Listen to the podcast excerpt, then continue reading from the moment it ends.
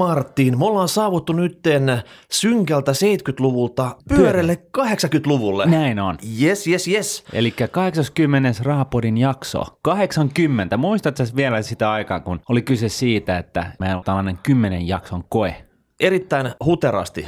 Muistaakseni niin. mulla oli silloin amisviikset. Vai ja... oliko se 10 vai miten se oli? Oliko se tosiaan niin, että ne meinas pistää meidät katkolle sen jälkeen? No siitä on niin kauan aikaa, että tota, mm. vanhalla muisti ei pelaa No ei, ei, alkaa vähän haalistua noin tuollaiset, varsinkin ikävät muistot. Kyllä, kyllä. Mutta Martin, hei, mm. yleensä kuohuu. Atte on lähtenyt ku, kuppatöölöstä. Miten tässä nyt näin pääsi käymään? Mutta että mulla on jotain viisasta tuohon sanottavaa. Eiköhän itse kullakin on, on jonkunnäköinen käsitys tuosta Aten tilanteesta ja tästä niinku polemiikista, mikä on syntynyt. Ja kyllähän niinku pelasi kovaa peliä tuolla Pöllölaaksossa, eikö hetkinen? Bostonissa. Bostonissa, mutta tota noin, niin, mut, mut, välillä sitten niinku kun rapatessa roiskuu, niin sitten joutuu ottaa lusikan kauniisen käteen, kun ärsyttää tarpeeksi montaa henkilöä. Mutta kuulijat haluat tietää sun oman mielipiteesi, että tehtiinkö Atesta uhrilammas tässä nyt? No en mä tiedä, mutta kyllä se, että, hän, että Yle vietäisi pois siitä tästä eettisestä medianeuvostosta, niin kyllä se oli sellainen rykäisy atelta, että ei siinä niin oikein mun mielestä niin kuin lopputulemana voinut olla mikään muu kuin, että, että jengi toteaa, että kuule Dudesoni, että nyt tuli jo otettu liian iso askel. Mites toimitusjohtaja Kivinen ja hallituksen puheenjohtaja Wilhelmsson, seivasko mm. ne nytten oman berberinsä tässä, että Atte uhrattiin? Sun arvaus on yhtä hyvä kuin mun, mutta kyllä mun mielestä asiasta yhtään mitään ymmärtävänä. Siis huom, tähän disclaimerit. Mä en tiedä, enkä ole seurannut tätä tilannetta niin hyvin, että mä osaisin sanoa tähän mitään järkevää. Mutta päällisin puolin näytti mun mielestä siltä, että Atte kyllä heiluttelee ja keinotteli venettä niin paljon, että ei ole ihme, jos, jos vettä alkoi tulla sisään. Mutta Atte, kiitos siitä, koska nyt koska Yle on tapetilla, mm-hmm. pureudutaan hetkiseksi vielä tähän homman. Mä pirkasin Ylen vuosikertomuksen 2016 ja siinä oli sellainen maininta, että Ylen on lisättävä ohjelmahankintoja täältä talon ulkopuolelta 30-35 prosenttia 2022 vuoteen mennessä. Onko mahdollista, että Yle tällä 500 miljoonan sotakassallaan ostaisi rahaponi sinne Prime-paikalle esiintymään? No joo, jos hinnasta sovitaan, niin siis kyllä se on näin, että koska sinä, rakas kollegani Miikka ja minä, Martin, niin olemme yhtä kuin rahapodi, niin vaikka tätä sinänsä niin nuunet ei varmaan tätä rahapodia lähde myymään, niin käytännössä voi hyvin olla, että jos meille sopiva tarjous siunautuu sieltä päin, niin mikä ettei, voidaan me ainakin laittaa se pohdintaan. Niin, perjantai vai lauantai-ilta sinne niin Prime-spottina sitten. Tämmöinen talousaiheinen ohjelma, B-studio, niin. Business Studio. A-studio on jo sitten, niin siitä ihan loogisesti seuraava sitten B-studio. B-studio. Joo, kyllä. Mutta hei, ettei sun saunavuorokaan mene päällekään, niin onko se perjantai vai lauantai-ilta? No ehkä se olisi sitten kuitenkin sunnuntai. Sunnuntaina? Joo. Se kevyttä, kevyttä totta, taloutta siihen niin sunnuntai-ratoksi. Niin. Hei, vielä Yle-verosta. 500 miljoonaa kerätään veroina, niin sieltä sellainen kummallisuus löytyy, että Yle maksaa tästä 500 miljoonasta arvonlisäveroa 10 pinnaa. Siinä menee melkein 50 miljoonaa siitä mm. päältä pois. Se tuntuu Eli järkevältä. Verolta kerättävästä hommasta maksetaan vero. Mm. Vain Suomessa. Joo.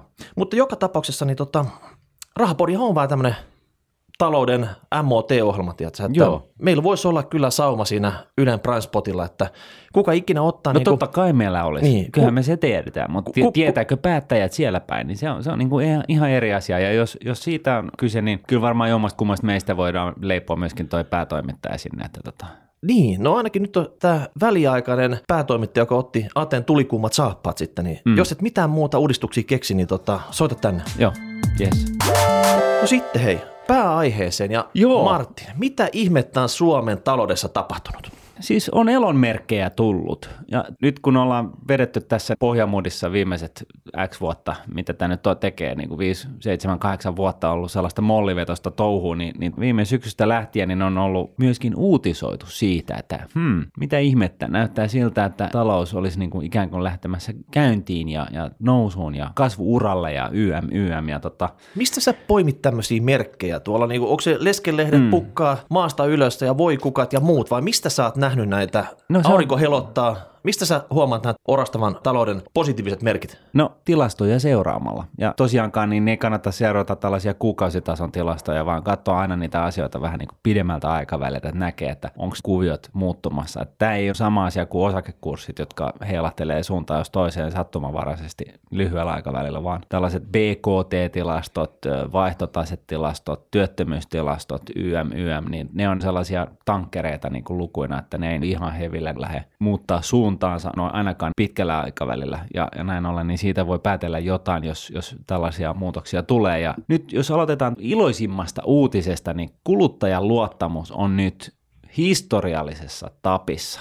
24,1 on luku ja se on siis korkeampi kuin milloinkaan siitä lähtien, kun kuluttajaluottamusta on lähdetty mittaamaan no niin, hip, vuodesta hip 95. Huomaa, tässä on IT-boomit ja Nokian herruusajat ja kaikki mahdolliset on, on tässä taustalla. Kaikki, koko tämä jakso on ollut tässä mukana ja kertaakaan tämän 23 vuoden aikana niin ei ole ollut näin korkeata kuluttajaluottamusta.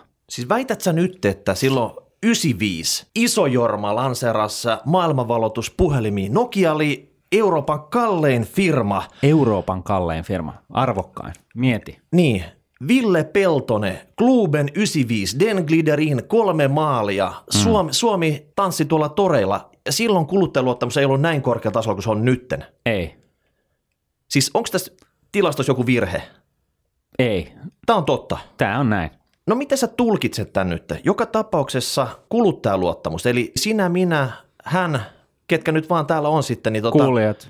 Kaikki on nyt silleen todella hyvällä fiiliksellä, että Suomen mm. talous, oma talous, kaikki näyttää hyvältä. No joo, niin kuin kaikissa tällaisissa indikaattoreissa ja tilastoissa, niin on aina hyvä vähän niin kuin malttaa mieltänsä ja katsoa, että on löytyykö tämän muitakin indikaattoreita, joita tukisi, että mikä tämä tilanne on, että nyt onko tämä laiva ja tankkeri nimeltä Suomi lähdössä eri suuntaan. Ja tähän voidaan sitten heti kättelyssä katsoa totta kai, että BKT, bruttokansantuote, miten se on viime viitenä vuotena kehittynyt. Ja kyllä se niin on, että kahtena viimeisenä vuotena niin tämä on ollut kasvavassa määrin positiivinen ja se miinusmerkkisyys sieltä ennen sitä, niin lähtenyt hienosti se miinusmerkki pienenemään ja sitten vuodesta 2015 tuli ensimmäistä kertaa positiiviselle puolelle. Vuonna, viime vuonna se oli puolitoista prossaa positiivinen ja nyt sitten niin, niin näyttää siltä siis, että tämä BKT on lähdössä kasvuun. Eli BKT sai ison hitin silloin 2009 finanssikriisin kourissa ja se tuli melkein 10 pinnaa siinä alaspäin, niin ollaanko me nyt sieltä saatu pikkusen sitä liikahdettuja tultu jo volyymimielessä näiden edellisten huipputasojen yli? No siltä tuntuu. Nyt on niin suunta oikea. Ja tätä tukee myöskin tavaroiden tuonti- ja vientiluvut. Eli itse asiassa viennin arvo kasvoi 17 prosenttia maaliskuussa. Ja se nyt on yksi kuukausi, mutta toi luku on niin hysteerinen, että se on ollut tällainen, sitä on niin uutisoitu ihan valtamediassakin. Eli sitä verrataan edellisen vuoden maaliskuuhun sitten? Joo, ja itse asiassa, niin kun katsoo tätä tilaston kehitystä, niin, niin voi kohtalaisen selkeästi nähdä, että tuollainen alamäki, joka alkoi vuodesta 2010, niin taittui tuossa vuoden 2014 ja 2015 vaihteessa. Tämäkin indikaattori näyttäisi nyt siltä, että oikeasti niin kuin vienti vetää. Ja vientihän on se, millä Suomi vaurastuu. Nettomääräinen vientihän on niin kuin sellainen asia, joka tarkoittaa sitä, että Suomeen tulee rahaa. Onko se sydämen syke, joka pumppaa sitä elinvoimaa tälle Suomen taloudelle. No niin, voi ihan perustellusti sanoa. Että näiltä osin niin tämä homma on todella bueno. Nyt sitten kun täytyy tosin sanoa, että liittyy vähän pikkasen tähän Björn Wahlroosin tällaisen toteamukseen, että tota, joo, että onhan se ihan hyvä, että elonmerkkejä taloudesta löytyy, mutta ongelmat eivät ole ohi. Ja se näkyy taas siinä, että työttömyysaste pysyy edelleen korkeahkolla 10 prosentin tasolla. No toi ihan, ihan pöyristyttävä. Saa tuplat, mitä se on Jenkeissä tällä hetkellä. Niin, ja se tarkoittaa siis sitä, että Suomessa, kun on noin 2,5 miljoonaa työllistä, niin niistä 250 000, niin niille ei keksitä tässä maassa tekemistä. Niillä henkilöillä niin itseluottamus rapistuu, usko tulevaisuuteen menee, ja siis tällainen työttömyys syö miestä ja naista niin kuin ihan joka hemmetin päivä, kun pitää herätä tietokoneen ääreen hakemaan taas tänään jotain järkevää tekemistä. Niin, tehty jo sata hakemusta ja nyt seuraava, seuraava sata pitäisi tehdä ja niin. oletus niistä ei ole yhtään sen parempi kuin edellisetkään sadasta. Niin, 250 000 ihmistä, tuottavaa ihmistä, ihmistyövoimaa niille ei keksitä tässä maassa tekemistä. Tämä on mun mielestä niin kuin terveiset vaan tuonne noin graniittitaloon, että, että ihan niin kuin oikeasti. Että... Siis graniittitalo Anttila. Se, sitä ei enää ole siellä, se on mennyt konkkaan. Ai jaa, okei. Okay. Mä, mä, ajattelin, mä ajattelin sitä toista graniittitaloa siinä se... niin kuin lähes, lähellä sitä, sitä Anttilan graniittitaloa. okei. Okay. Joo. Joo, et sinne vaan terveiset, että oikeasti niin, niin tämä kuppikuntainen politisointi, jossa jaetaan puolueiden kesken jotain diilejä, niin, niin tämä pitäisi niin kuin ihan oikeasti heittää nyt romukoppaan. Nyt pitää saada nämä rakenteelliset muutokset jalkautumaan tässä maassa, koska muuten ei tästä tule yhtään mitään. Jokaisen tämänhetkisen poliitikon omatunnolla on se, että 205, noin 250 000 ihmistä tuottavaa tyyppiä Jokainen poliitikko on mukana tällä hetkellä hajottamassa näiden itseluottamusta. Tämä on henkilökohtaisella tasolla todella, todella vastuutonta toimintaa poliitikoilta tällä hetkellä. Rakenteelliset muutokset on jalkautettava, ei SAP. No ruvetaan jakaa, hei kato, 250 000, 200 poliitikkoa, eli kansanedustajaa. Mm. Siitä, siitä riittää jokaiselle, onko se niin kuin vähän reilu tuhat sitten? Niin. Et miettikää sitä unettomina einä pulikointi pois ja, ja tota, joku lyö nyrkin pöytään ja sanoo, että management by perkele tyyppisesti, että nyt jävlar, nyt hihat heilumaan. No niin, sä sanoit taikasanan, rakenneuudistukset. Mm. Kaikki muutkin sanoo taikasanan rakenneuudistukset. Mitä hemmettiin nämä rakenneuudistukset nyt on? Puhu selkokieltä mies. Et Rakennemuutokset niin on, on siis sitä, että tässä on tällainen, esimerkiksi tilastokeskukselta saa tällaisen talouden rakennemuutoskäppyrän, missä niin kun kuvataan sitä viimeisen 250 vuoden ajalta, että miten alkutuotanto, jalostus ja palvelut, näiden osuus BKT on kehittynyt. No miten se on kehittynyt? No se on kehittynyt sillä tavalla, että 1860 niin 60 prosenttia BKT oli alkutuotantoa.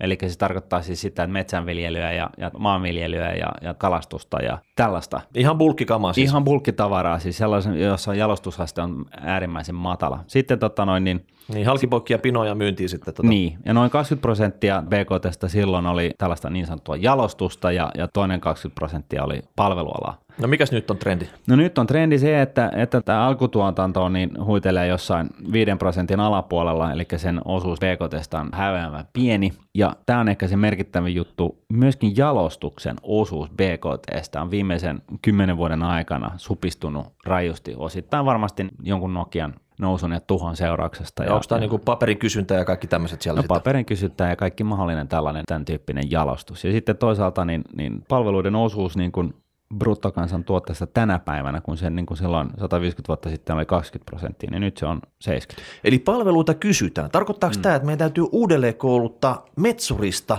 rakennekynsien tekijä? Tämä tilasto kuvaa siis sitä, että miten tämä Suomenkin talous on muuttunut jostain agraariyhteiskunnasta niin palveluyhteiskunnaksi ja, ja tämä prosessi jatkuu. Ja se pointti on se, että ei ole välttämättä niin, että meidän kannattaa keskittyä keksimään uutta Nokiaa tai jotain tällaista, vaan astuu siihen valtavirtaan, siihen kehityksen virtaan, astuu mukaan ja ottaa vähän kyytipoikaa siitä ja tota, keksiä palvelualalle uusia juttuja ja panostaa siihen. No onko sitten tästä Metsurista, että hän ei nyt kannata lyödä ihan läskiksi tätä hommaa, että hän voi pistää nettikaupan pystyyn, jos hän on hyvä moottorisahan kanssa, mm. osaa tehdä vaikka taideteoksia tai ihan vaan huonekaluja sit siitä, niin, niin tota, myy itse suoraan ne sit sieltä. Ei semmoinen ole nykyisin vaikeata. Ja jos tilauksia tulee, niin tehdään sitten. No vaikka näin, ja sitten tällaisen jalostuksen kylkehän voin tehdä tällaisia palvelukonsepteja, että, että se ei ole pelkästään se, että mä jalostan sitä tavaraa, joka tulee mun yhdestä varastorakennuksen ovesta sisään ja se, mikä menee ulos, niin, niin tota, ettei vaan keskity siihen, vaan tekee siitä tällaisen palvelukonseptin, että et esimerkiksi Konecranes, tämä suomalainen yritys, joka tekee paljon tällaisia satamanostureita sun muita, niin nehän on nimenomaan keskittynyt siihen, että se on tällainen turnkey solution, että, että se on vaan se, että ne toimittaa ne masinat sinne jonnekin ympäri maailmaa ja sitten niin kuin heittää avaimet tiskiin ja toteaa, että niin, että pärjälkää, että soittakaa sitten 20 vuoden kuluttua, kun koneet on loppu, vaan, vaan sinne myydään myöskin se ylläpito. Ja huolto, huolto, ylläpito, käyttöpalvelut, just näin, kaikki tämmöiset just sitten. Näin. Niin kuin... Ja tämä on ehkä se, mikä kannattaisi viedä mahdollisimman pitkälle, totta kai. Ja tämä sitten vaatii taas sitä, että joo, se on totta, että me ajatu, asenteet pitäisi vähän muuttua ja, ja sitten toisaalta niin vaati ne jonkunnäköistä panostusta, kouluttautumista, koulutustukea – en minä ole tämän asian niin kuin asiantuntija siinä mielessä, mutta, mutta se on niin kuin selkeää, että palveluala on se, joka vetää. Ja, ja tota, se voisi olla helpompaa astua siihen virtaan ja mennä sen virran mukana kuin että pyristellä kehitystä vastaan. No mitäs palvelut, niitä pitää myydä? No pitääkö meidän kehittää systemaattisesti jokaisesta suomalaisesta myyntitykki? No itse asiassa niin tähän on ollut sellainen juttu, että ollaan aina sanottu, että suomalaiset ei osaa myydä. Mä en ole ihan varma siitä, että onko se enää, päteekö se enää niin siinä määrin, kun No, saat... mitä me kuvitellaan, mutta kyllä se on totta, että mäkin kun olen ollut Ruotsissa töissä ja sitten totta kai no, vääjäämättä tullut ver- ver- No paljasta, no onko ne myyntitykkejä siellä Lahden takana? No siis mä sanoisin näin, että ainakin markkinointitykkejä siinä mielessä, että mä yleensä kuvaan sen työkulttuurin sillä tavalla, että jos sä haluat saada nollasta 80 prosenttia jostain asiasta tehdyksi nopeasti, niin silloin sä tarvitset suomalaista.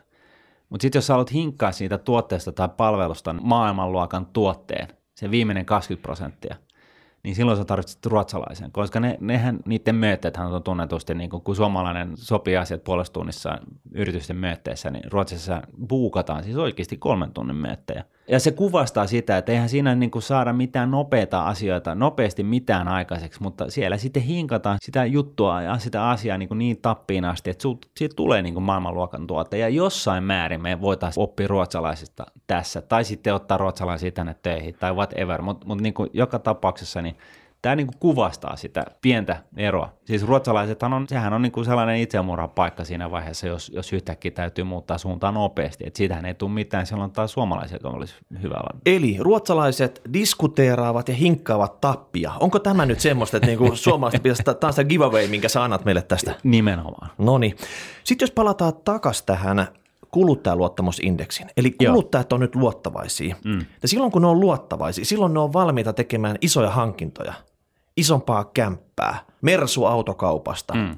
ehkä kesämökki, niin onko nyt aika ottaa itsensä riveleistä kiinni ja marssi sinne mersukauppaan? Ei, vaan nyt, jos nyt alkaa tulla niin kuin ylimääräistä fyrkkaa ja tällaista näin, niin kannattaa ottaa näistä oman talouden kehityksen jarruista poistaa ne. Ja nämä oman talouden kehityksen jarrut on kaikki, kaiken näköiset ei-tuottavat lainat, eli kaiken näköinen lainaraha, joka on mennyt johonkin muuhun kuin sijoittamiseen, oli se sitten asuntoon tai firman sijoituksiin. Kaikki sellainen laina, joka on, on mennyt johonkin muuhun kuin johonkin tuottavaan kohteeseen. Eli kaikki kulutusluotot ja kaikki tällaiset, niistä kannattaa niin yrittää päästä eroon mahdollisimman ei SAP mahdollisimman nopeasti. Martin, ja, noilla teeseillä kotimainen kysyntä ei ikinä lähde, kun tiedät, se hauki kaislikosta. No, jaa. Sä sanot nyt sitä, että sä, nyt pitäisi viimeistään aloittaa sijoittamaan – pointti on se, että eihän sitä kulutusta tarvitse välttämättä lopettaa, mutta siis nämä kulutusluottot pitäisi nyt ensin saada niin kuin pois ennen kuin jatkaa sitä tällaisia turhuuksia hankkimista. Ja sitten toisaalta niin tosiaan,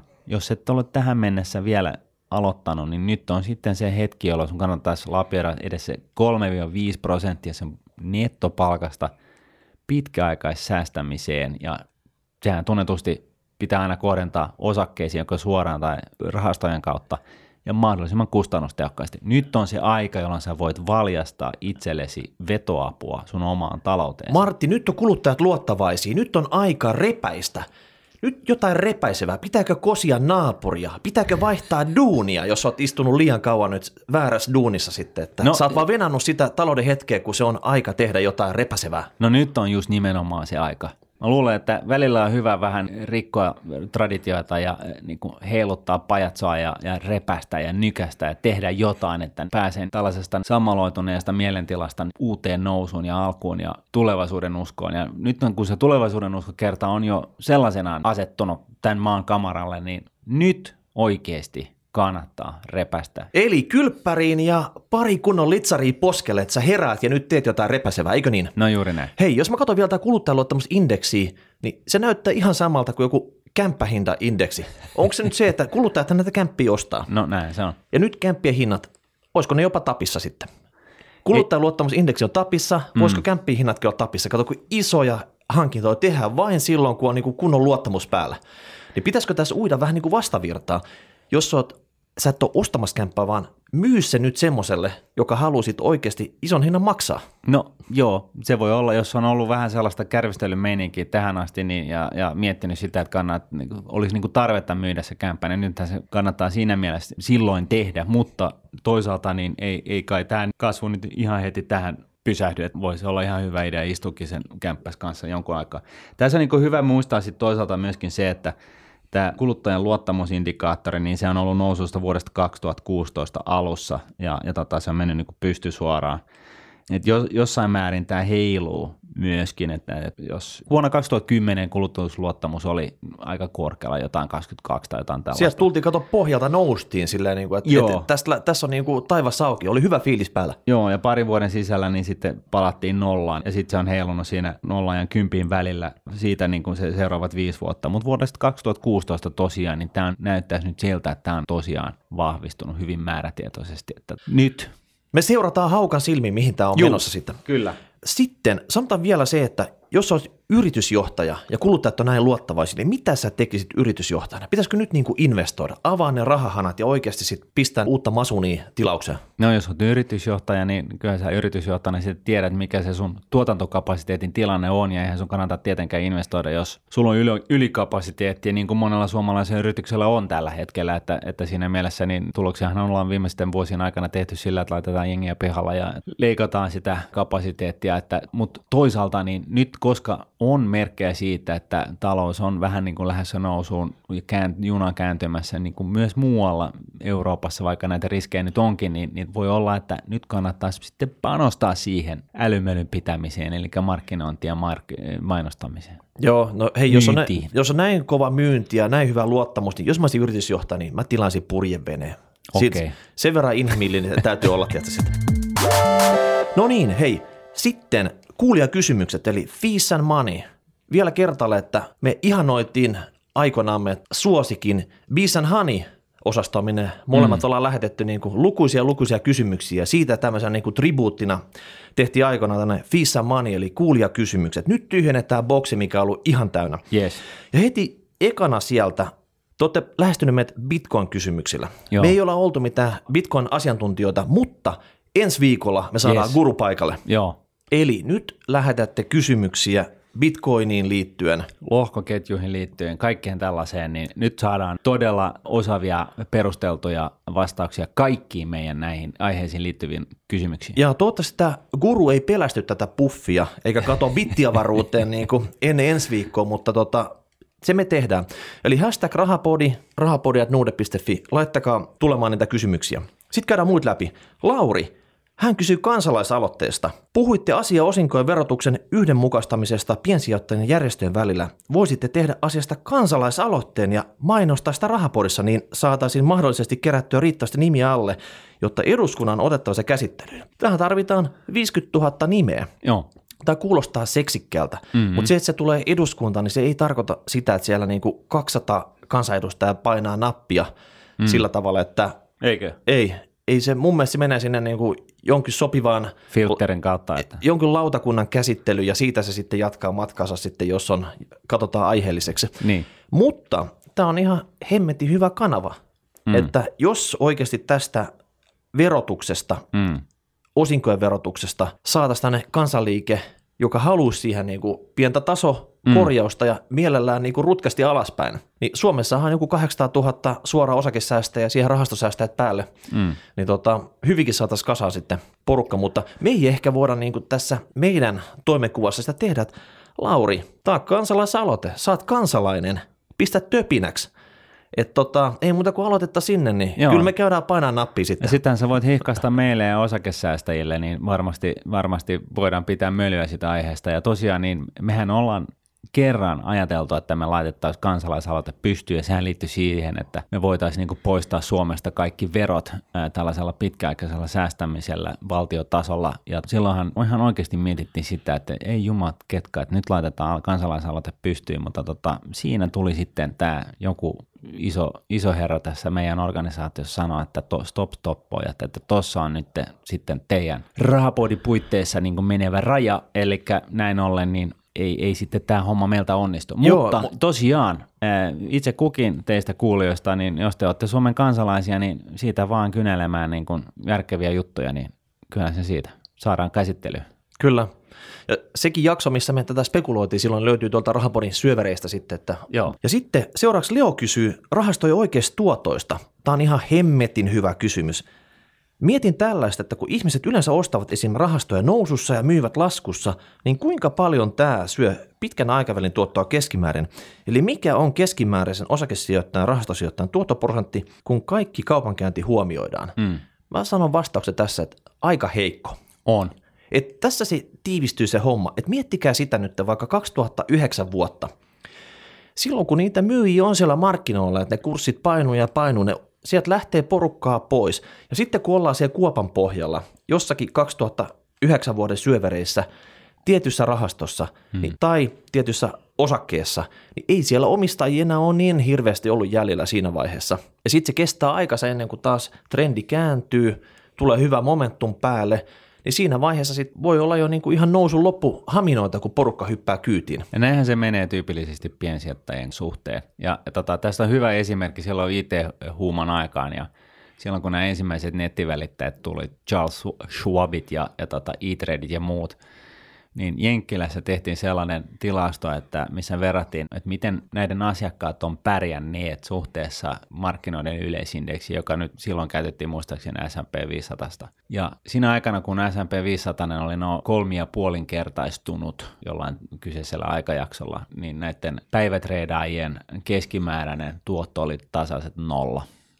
Eli tyypillisesti jos sä niin päivittäin niistä ruudun ääressä treidaamassa, niin se ei välttämättä nyt ole sitten se fiksuin tapa. Mutta tässä oli ehkä kuitenkin vähän pidempiaikaisesta treidauksesta kyse tässä, että ne piensijoittaja, joka jossain mm. vaiheessa tulee kyytiin ja sitten kun Joo. taas on laskutrendi kääntynyt ja jossain vaiheessa sitten irtautuu, että se voi olla niin kuin puoli vuotta, vuosi, kolme vuotta, Joo. niin siltikin se voi olla todella heikko se tuotto-odotus. No siltikin se voi olla todella heikko ja taas alleviivaa sitä, että tällainen helppo ostaja unohda periaate, niin, niin vaikka siis totta kai löytyy meidänkin kuulijoiden keskuudessa paljon sellaista väkeä, joka mahdollisesti saa niin kuin lisäarvoa aikaiseksi tekemällä jollain muulla tavalla, niin mä väittäisin, että 99 prosenttia Suomen kansalaisista ne saisi paremman tuoton säästöillensä sillä osta ja unohda periaatteella. Mm. Ja, siinä, ja sinänsä se, se on siinä mielessä mukavaa, että se ei vie paljon aikaa. Leo, tässä on monta tapaa muuttaa tätä trendiä. Tavallaan, jos sä uskot, että siinä voi käydä näin, niin sä voit pistää nyt homman käyntiin jollain alkupotilla. Jos tullaan 10 pinnaa alaspäin, sä tuplaat se alkupanoksen. Jos tullaan siitä vielä toiset 10-15 pinnaa alaspäin, sä triplaat se alkupanoksen. Teet tämmöistä ajallista hajautusta tässä hommassa. Joo. Tai sit rupeat kuukausisäästämään, mikä on niin jo itsessään ajallinen hajotus. Jos tullaan alaspäin, sä saat mm. enemmän junitteja samalla rahalla, jos sä pidät mm. sen niin vakiopanostuksen.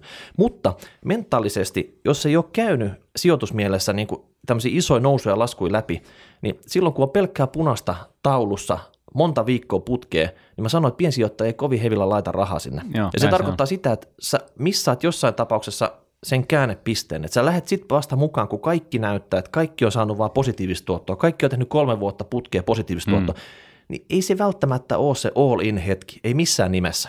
Että sulla pitäisi olla sen verran munaa, että silloin kun kaikki muut myy, niin sä ostat. niin, kananmunia siis. Niin. Joo, kyllä. Ja, ja siis ihan niin kuin oikeasti niin voisi miettiä sen, mieltää sen sillä tavalla, että aina kun on, siis ihan joka kerta kun on ollut sellainen pörssiromahdus, missä vertaillaan niin kuin edellisiin pörssiromahduksiin, siis kun uutisista tulee tällaisia lauseita, että nyt on pörssiromahdus vuoden 2008 luokkaa tai musta maanantai 87 luokkaa tai, tai IT-boomin posahdusluokkaa, aina kun aletaan vertailemaan niin kuin aikaisempiin pörssiromahduksiin, niin siitä hetkestä pari kuukautta eteenpäin on todennäköisesti erittäin hyvä ostohetki.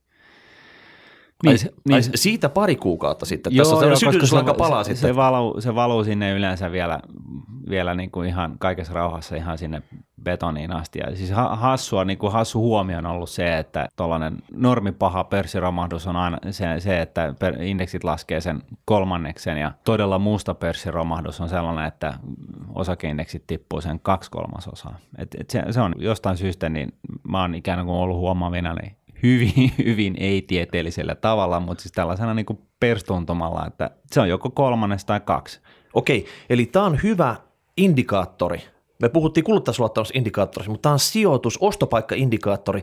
Eli kun uutisissa puhutaan pörssiromahduksesta, sitten rupeat miettimään, mistä sä saat kapitaali, minkä sä sijoitat kohta sinne. Niin, just näin. Ja, ja se Hassun hommahan on se valitettavasti, että tyypillisesti silloin, kun, kun on pörssiromahdus, niin se käteinen on vähässä. Ja Warren Buffetthan on nimenomaan tehnyt ja hyödyntänyt, siis hänellä on ollut välillä 30 prosenttia käteistä rahastossaan. Ja, ja siis useita vuosia, kun Venan on vaan, että homma Tulee se pilkka, pilkkahinnalla se paikka, milloin sitten isketään sitten ja, isosti kiinni. Hyvä, hyvä, hyvä. Sitten Mikael kysyy korkorahastoista. Hän kertoo näin, että Rahapodissa käsitellään paljon indeksisijoittamista, kuten esimerkiksi indeksisijoittamisen isät John Bogle ja Burton Malkia korostavat korkean osuutta yhtenä hajattamisen muotona osakeindeksirahastojen lisäksi. Tarkastellessa korkorahaston tuotto näyttää hyvin matilta jopa negatiivisilta verrattuna osakerahastoihin. Korkorahastot ja ETF varten otettavia vaihtoehtoja osakerahastojen lisäksi pitkällä tähtäimellä. Minkälaisiin korkosijoitusrahastoihin sä sijoittasit, Martin? Vai sijoittasitko ollenkaan? Ihan sama, mitä nämä oppisat on tässä nyt sanonut, mm. koska sähän rupeat olemaan suomalaisille jo tämmöinen näihin verrattava oppi-isä näissä sijoitusasioissa. No tuskin nyt sentään, mutta pitkäaikaissäästäjän ei kannata hirveästi korkosijoituksista välittää. Johtuuko se tästä kyseisestä ajanhetkestä vai ylipäätänsäkin? No vähän niin kuin sekä että. Se on niin, että osakkeet tuottavat parhaiten pitkässä juoksussa nimenomaan sen takia, että siinä ikään kuin se niin kuin logiikka menee vähän niin kuin sillä tavalla, että kun osakekurssit heiluu paljon, niin sä saat korvausta näistä unettomista öistä, mitä sä saatat viettää. Ja, ja sen saat sen korvauksen paremman tuoton muodossa. Ja nyt sitten, jos sä sijoitat tosi pitkälle aikavälille, niin, niin se on ihan turhaa tasoittaa sitä sun salkun lyhyen aikavälin liikehdintää, koska kun sä tasotat sitä, niin sä myöskin madallatat sitä tuottoa, mitä sulle tuloutuu. Eli mitä enemmän lyhyen, aikavälin heilahduksia, niin sen parempi pitkän aikavälin tuotto. Näin, no, se, näin se niin kuin menee. No määrittele tämä lyhyt ja pitkä aikaväli. Onko tämä, puhutaanko niin kuin, onko se vuosi, pari vuotta ja pitkää jotain? No, niin kuin yli kymmenen pit... vuotta on pitkä aika ja mieluummin useita kymmeniä vuosia. Niin varsinkin jos joku kuulijoista on 20 ja hiffanat, että pitkäaikaissäästäminen fiksua, niin, niin tota, ne sijoituskohteet kannattaa valittaa sieltä riskillisemmästä päästä, koska silloin se, se on ihan saman tekevää sun kannalta, että heiluks, tuleeko kurssit alas huomenna 60 prosenttia ja ylös 200 prosenttia ja sitten sitten sen jälkeen ja ees taas ja sinne tänne niin kuin nyt lyhyellä aikavälillä, koska sä et ole vielä kuitenkaan niitä fyrkkoja sieltä nostamassa. Ja näin ollen, niin koska sä et niitä lyhyellä ja lähitulevaisuudessa tarvitse, niin sä voit antaa niiden heilu kaikessa rauhassa lyhyellä aikavälillä, koska se kulmakerroin taas sitten keskimääräinen vuotuinen tuoton kulmakerran on pitkässä juoksussa ihan eri luokkaa kuin vähän riskisempi vaihtoehto, no mitäs jos, jos kuulija ostamassa Mersu viiden vuoden tähtäimellä, niin kumpa sä itse sijoittaisit? No sitten on, täytyy jo laittaa vähän jäitä hattuun, että tota, sitten täytyy jo ottaa, no tässä markkinatilanteessa tällainen mahdollisimman hyvä talletus, josta saa jotain korkoa, niin se on, se on sitten jo niin kuin ihan hyvä niin, johtuen, johtuen negatiivisesta markkinakorosta Niin, lähtee. negatiivisesta markkinakorosta ja, ja huomatkaa, että sitten kun korot lähtee nousuun, niin korkosijoituksen sijoitusten arvo laskee, että siinä mielessä niin varsinkin nyt niin korkosijoitukset on huonoja, mutta mut jos palataan tähän periaatteeseen, niin pitkäaikaissäästäjän ei kannata sijoittaa korkotuotteisiin. Joku kysyy tähän liittyen, että miten jos löytää jotain hyviä yrityslainoja, jotain tällaista ja sitten mahdollisesti vivuttaa sitä ja näin poispäin, niin joo, totta kai, mutta siinä alkaa sitten parametreja tulee aika paljon, että siinä on sitten se lainan rahoittaminen, että mikä, millä korolla sä saat sitä fyrkkaa, jota sä voit sitten sijoittaa siihen vivutettavaan kohteeseen ja minkälainen tuottorotus siinä kohteessa on ja miten näiden keskinäinen suhde muuttuu ja mikä on riski siitä, että sua lainottava taho niin kun viheltää pelin poikki jonkun pörssiromahduksen yhteydessä ja vie sulta kaikki rahat ja YM, YM. Et, et pienenä juttuna, eli vivuttamisen, niin siitä seuraa, se monimutkaistuu se, se pitkäaikaissäästäminen merkittävästi. Eli se ei ole niin kuin välttämättä huono ajatus ottaa vipua ja sijoittaa johonkin muuhun kuin osakkeisiin tai jopa osakkeisiin ja näin, mutta kaavasta tulee ihan eri tavalla monimutkainen ja, ja kaikista helpommalla pääsee, kun sijoittaa mahdollisimman riskillisiin osakesijoituksiin. Okei, tämä tuli, tämä tuli selväksi. Sä oot osakeguru pohjimmilta. Ja nämä muut vanhat esi-isät, niin ne on tämmöisiä hybridejä Nämä muut esi-isät, ne, ne puhuu vähän eri lähtökohdista. Tässä on kyse siitä, että jos sitten jos ja kun sun sijoitushorisontti lähestyy loppuaan, eli aletaan, niin kuin, ei ole, on vähemmän kuin 10 vuotta aikaa sille, että ai, sä oot suunnitellut, että sä nostat ne fyrkat pois, niin silloin sun kannattaa alkaa vähentää sitä niin kuin riskillisyyden painoa ja alkaa manaltaa sitä riskiä niin, ettei käy niin, että siinä päivänä, kun sä haluat ne rahat ulos, niin sitten on yhtäkkiä pörssiromahdus päällä ja sä joudut odottaa toiset 30 vuotta ennen kuin sä saat mm. ne rahat ulos järkevillä tuotoilla. Okei, eli tiivistää tämä, että jos sä puhut, mihin pitää sijoittaa, niin pitää puhua myös horisontista. Niitä kahta mm. asiaa ei voi erottaa. Ei toisistaan sitten. Tämä täytyy sanoa, että mä kirjoitin tästä aiheesta itse asiassa blogin, että ne, jos tämä verbaalinen ulosanti oli heikohkoa, niin sieltä nordnetblogi.fistä niin löytyy vastaus. Okei, salitaan tämä pikku mainostaminen tähän No välistä. niin, kiitos. No niin, hyvä. Sitten Niklas, hei, antaa palautetta meille. Hän oli lapsensa puolesta saanut tämmöisen lahjoituksen, 50 ja tuupannut se sitten osakkeisiin ja mana sitä, että siitä meni välityspalkki, että tota, eihän tässä nyt jää yhtään mitään jäljellä. Ja vähän laskeskelikin tässä, että tota, pitäisi osakkeen nousta yli 20 pinnaa, että oltaisiin niinku lähtötilanteessa.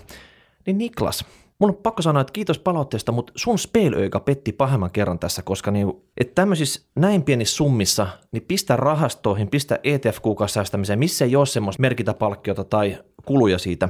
Ja sitten kun joku sopiva potti, niin switchaa se siellä sitten johonkin sopivaksi katsomaan osakkeeseen, Mm. miten haluat. Sä voit miettiä, lasten kanssa pystyy hyvin käyttämään tätä alle tonnin verovapaita myyntejä, jos esimerkiksi rahasto on tullut kivasti ylös, että siitä saa vaikka pari hunti pikavuoteita ja sitten siirrät se sitten.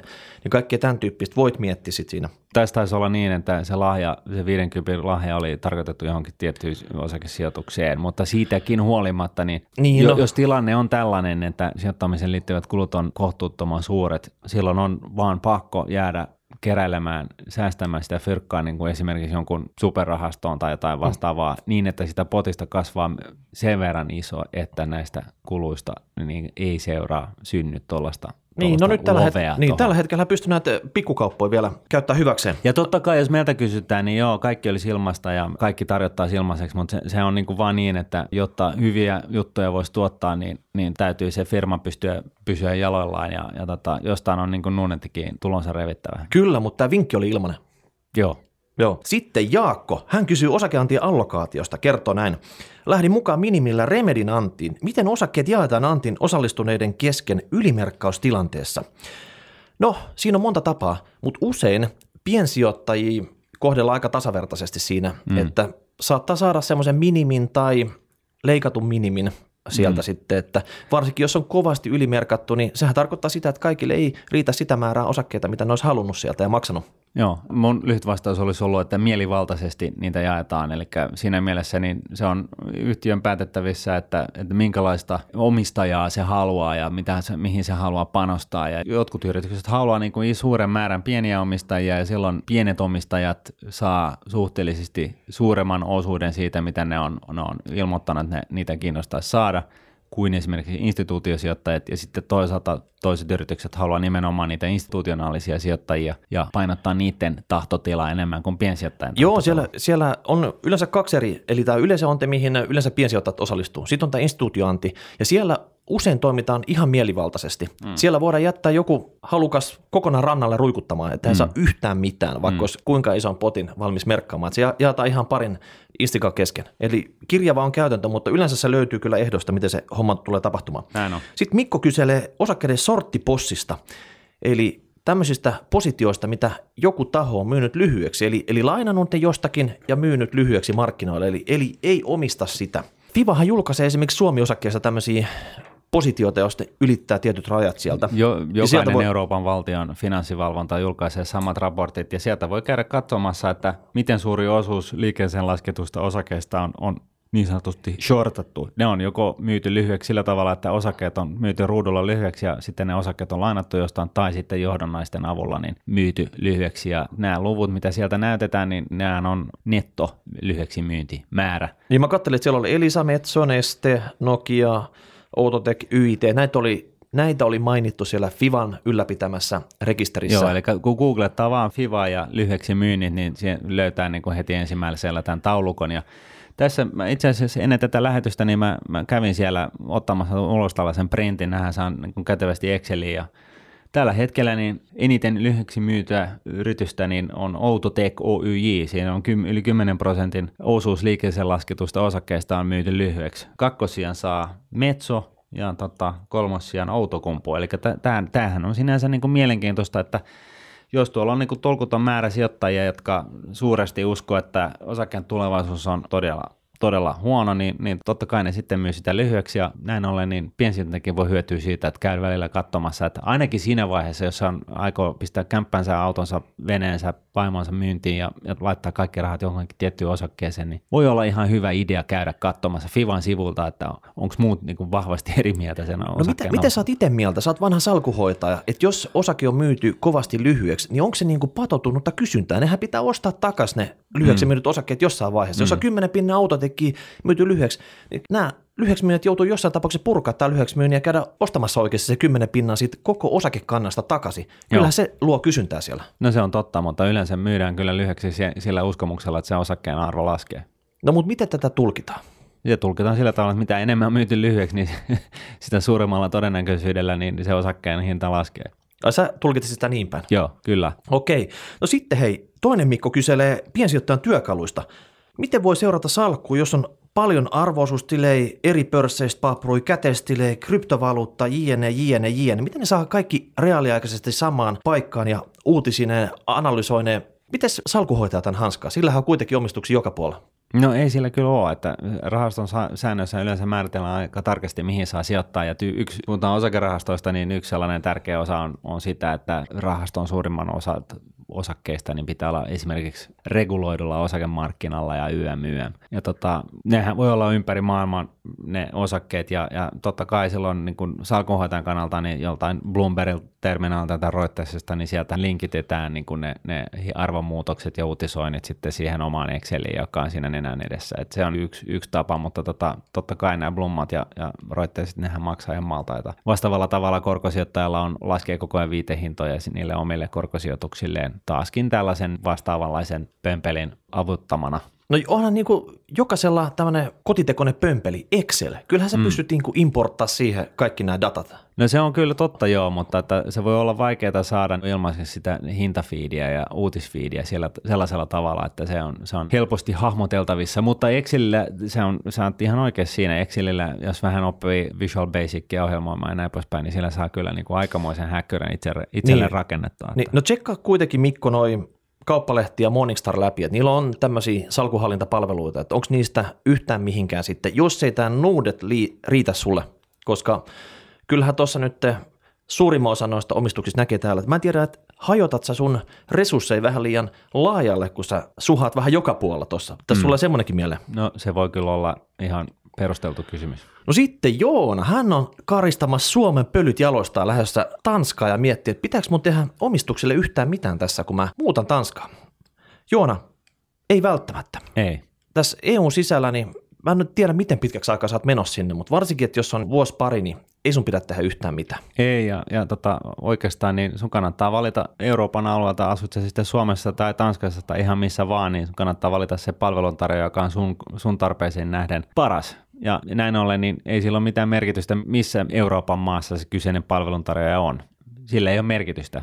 Sillä, millä on merkitystä, varsinkin sun omaan verotukseen nähden, niin on se, että mi- miten paljon sun elämästä on sijoitettuna siihen uuteen maahan ja, ja jääkö sulle Suomeen jotain omistusta ja näin poispäin. Että jos sulla on Suomessa kesämökki niin, tai joku vastaava, niin, niin saat välillisesti verovelvollinen Suomessa ja, ja se on yleensä huono asia Suomen verotukseen nähden. Niin tämä tunnesideet tämä Suomen verotuksen katkee yleensä siitä muuttovuodesta, se on niin kuin se kuluva vuosi plus kolme täyttä vuotta, niin sen jälkeen sitten... Joo, niin, tota... ja sen jälkeen sulla saa olla ystäviä Suomessa, mutta mm. tota noin, niin, mutta ei, ei mitään oma, omaisuutta, että se, se napanuora katkeisi täysin.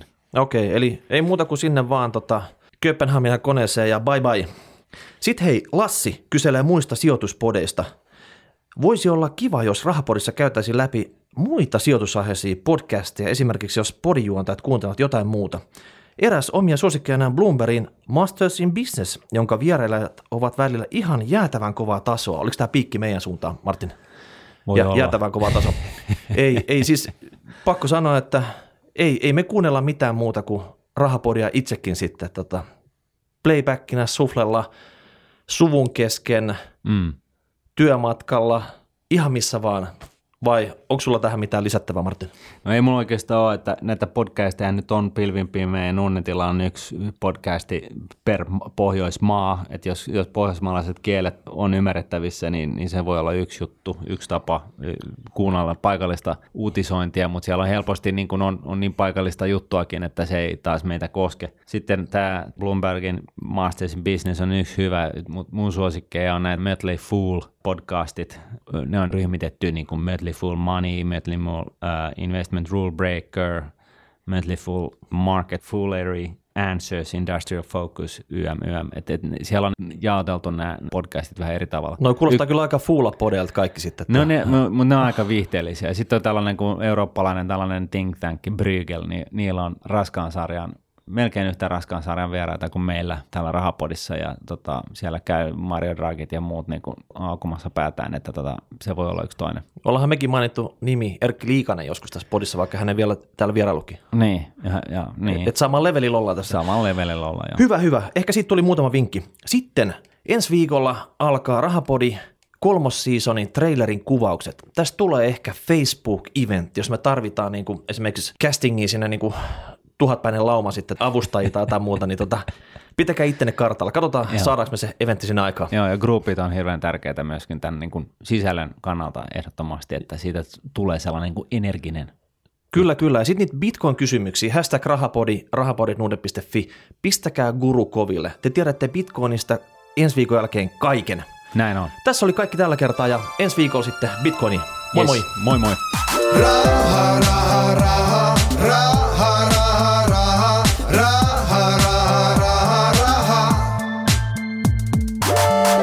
Budjetin rahapodi on podcast, jossa puhumme taloudesta, säästämisestä ja sijoittamisesta. Sinä päätät podin sisällön, joten ehdota aiheita ja anna palautetta Twitterissä hashtagillä rahapodi tai lähetä sähköpostia osoitteeseen rahapodi at Seuraava jakso julkaistaan ensi viikolla. Woo!